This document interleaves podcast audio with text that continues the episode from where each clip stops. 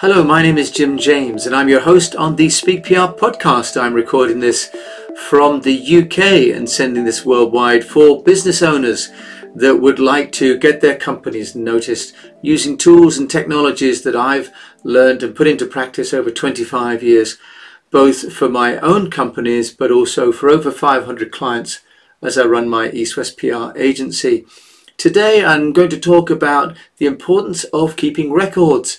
Now, it doesn't sound like the sort of topic that would be covered in public relations, but it, it is, and for a number of reasons. I've just been tasked by Grace, my operations manager in Singapore, to find the original certificates, the registration uh, for the Weibo account in China. Now, Weibo is a social media platform in China, and in order to register, for any accounts in China on social media, you have to show your company registration documents. Now, that's not as simple as it seems because these are quite large documents that are embossed and printed and, and kept in a safe. The digital ones are not sufficient. And I left uh, China now a year ago, and I'm not the best at keeping records. So I've been digging through to try and find what I can. Now, I did find what I believe to be the right record, but as it's all in Mandarin, I'm having to rely on grace. Now, if I've lost this particular document that proves that the company was registered and is still registered in China, I'm going to lose access to my Weibo account. Weibo is the China equivalent of Twitter, and I have some three and a half thousand Weibo followers that we've curated over the last 10 years. And we share with them news and information about ourselves as an agency, but also about our clients. And we have on there followers who are partners, clients, journalists, analysts, and so on. So, for the sake of a piece of paper, I could end up losing access to a really large and well connected community for my business. So the lesson, uh, of course, is that we have to keep records. And the question will be to you, how well are you keeping records yourself for your company?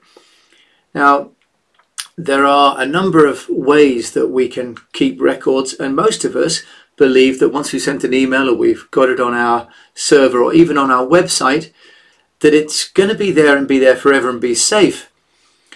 But actually, uh, having worked with companies like F5, the security company, there are more often than we would like to know the the common occurrences of data breaches and attacks taking place. And I personally believe that the Zoom bombing rooms um, that took place a little while ago, before these new security measures, were attempt by hackers to extort money from Zoom because they only extracted, you know, they only interjected in a few rooms in very high profile ways. So companies are actually taken uh, hostage by hackers. And one of the problems with that, of course, can be that they can steal data and they can compromise data.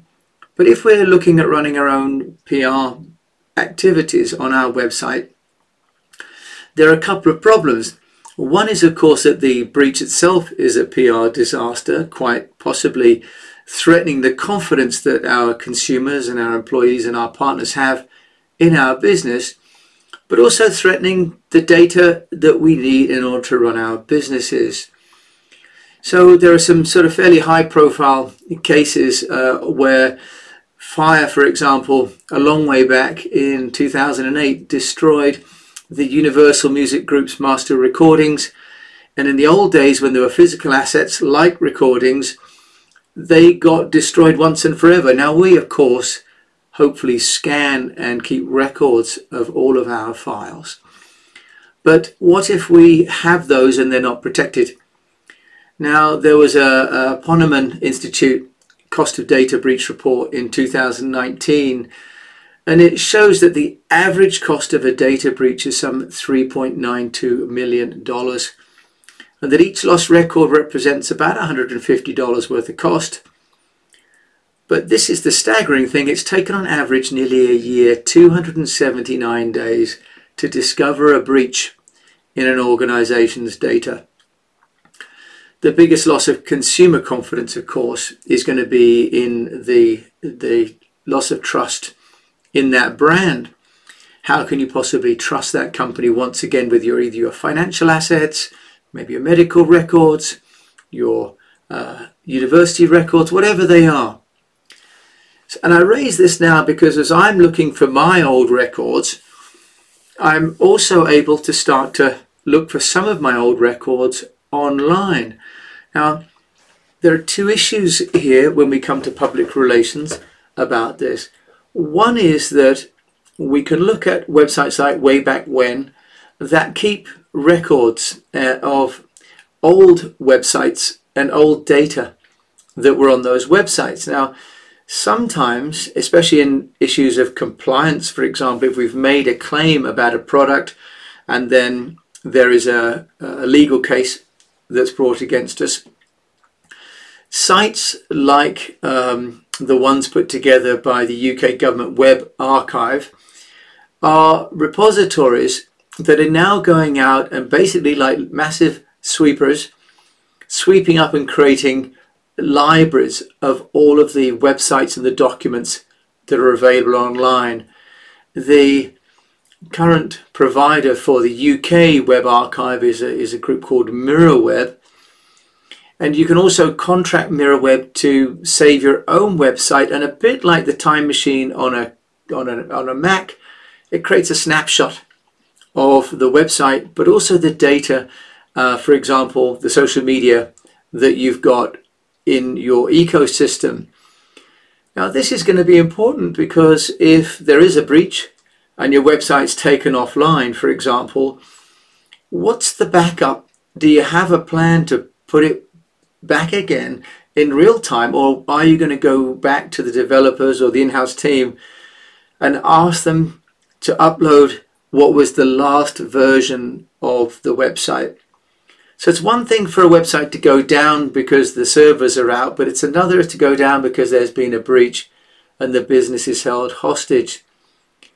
So these companies, like the MirrorWeb, and there's another one called Preservica in the UK, um, are enabling companies to keep changing their web presence, but to have some confidence that if they need to go back a day, a week, a month, or replace an element on a website, that they can do that and still meet compliance and legal requirements. So we all have now a growing body of content on our websites and our social media platforms that can create, as I've talked about in an earlier podcasts, litigation liabilities and those liabilities may remain on the web long after we have thought they've disappeared. So now there is a whole industry in cataloguing what we say about ourselves online.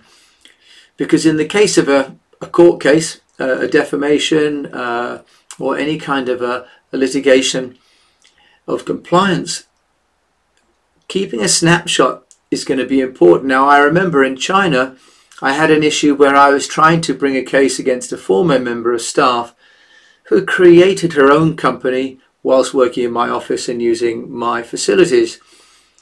And in a, in a slightly bemusing case, uh, she had created her own website and iTunes podcast.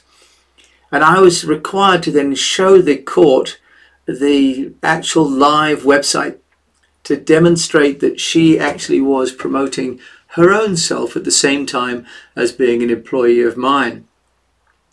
Of course, the added challenge to that was that there was no Wi Fi in the courtroom and I had to tether a hotspot and uh, because they wouldn't give access to public Wi Fi. So we're in a strange position of having to demonstrate something in order to win a case, um, but in real time online. Um, and actually, at the time, then her lawyer denied that it was her a very strange circumstance indeed, I can tell you, in China there. But companies like Preservica um, and MirrorWeb are helping companies and entrepreneurs to take snapshots. Now, there are groups also in Stanford, for example. The Stanford University Library has been web archiving since 2007. And of course, you know, this is missing, you know, the web really starting with Berners-Lee, but of course the Google and Yahoo in the mid 90s. So I have found an old website called goevents.com that I started back in 98, 99 on the way back when. We have to start thinking then, as we've got our own businesses, what about as our website becomes much more dynamic? It's no longer a static WordPress website. It's integrated with video, with commentary, with social media, with tweets. And as the volume goes up of our engagement through all of these platforms, and for example, live Zoom to a live Facebook, this is creating an archive of potentially valuable, but also potentially damaging content.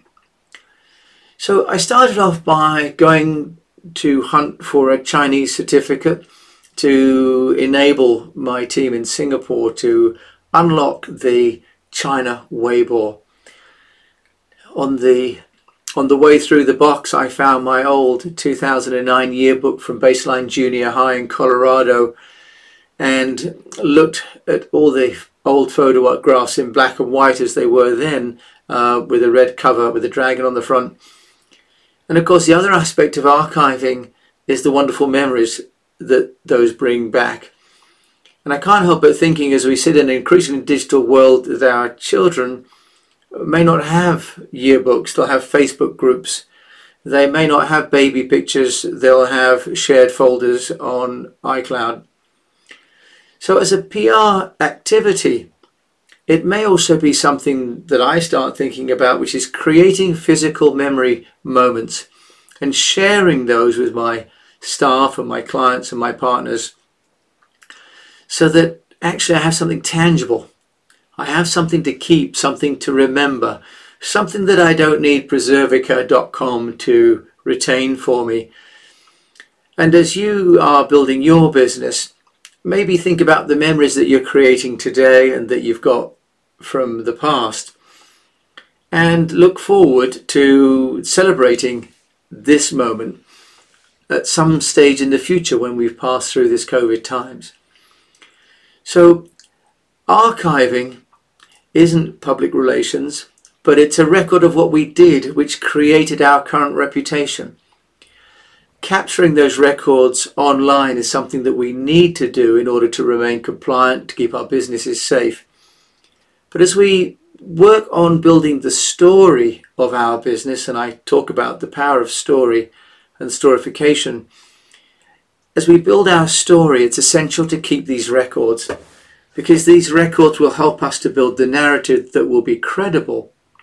And as I've learned just recently when I issued a press release talking about how jumping out of a plane at 18 launched my career in PR, I actually still have the picture of me jumping out of that plane and I and I sent that to media. And actually, I've had a few people reach out to me on LinkedIn, including someone from Harvard and some people from Singapore that I did a uh, an interview with today, because the narrative, the history, the archive that we have from yesterday is a big part of who we are today. So let's cherish those and let's preserve them, some online, and some let's just keep a trophy somewhere. Let's keep a photograph. Let's keep a memory book. So, with that, I'd like to keep this short. Andrew, my friend who I interviewed on the podcast about video, said, just do your best not to be boring, do your best to have some fun, and to keep it short. So, I'm going to take a hint from Andrew that I sometimes go on too long and keep this short. In the meantime, I'm going to wish you all the best in good health, a profitable business, and that you keep some great memories and you keep an archive of what you're doing now. Thank you very much for listening. And if you like this podcast, please do subscribe and check out our website, eastwestpr.com, where we have a weekly newsletter. Please subscribe and share what you learn with us so we can share it with our community of business owners who are just trying to get a better business. Thank you.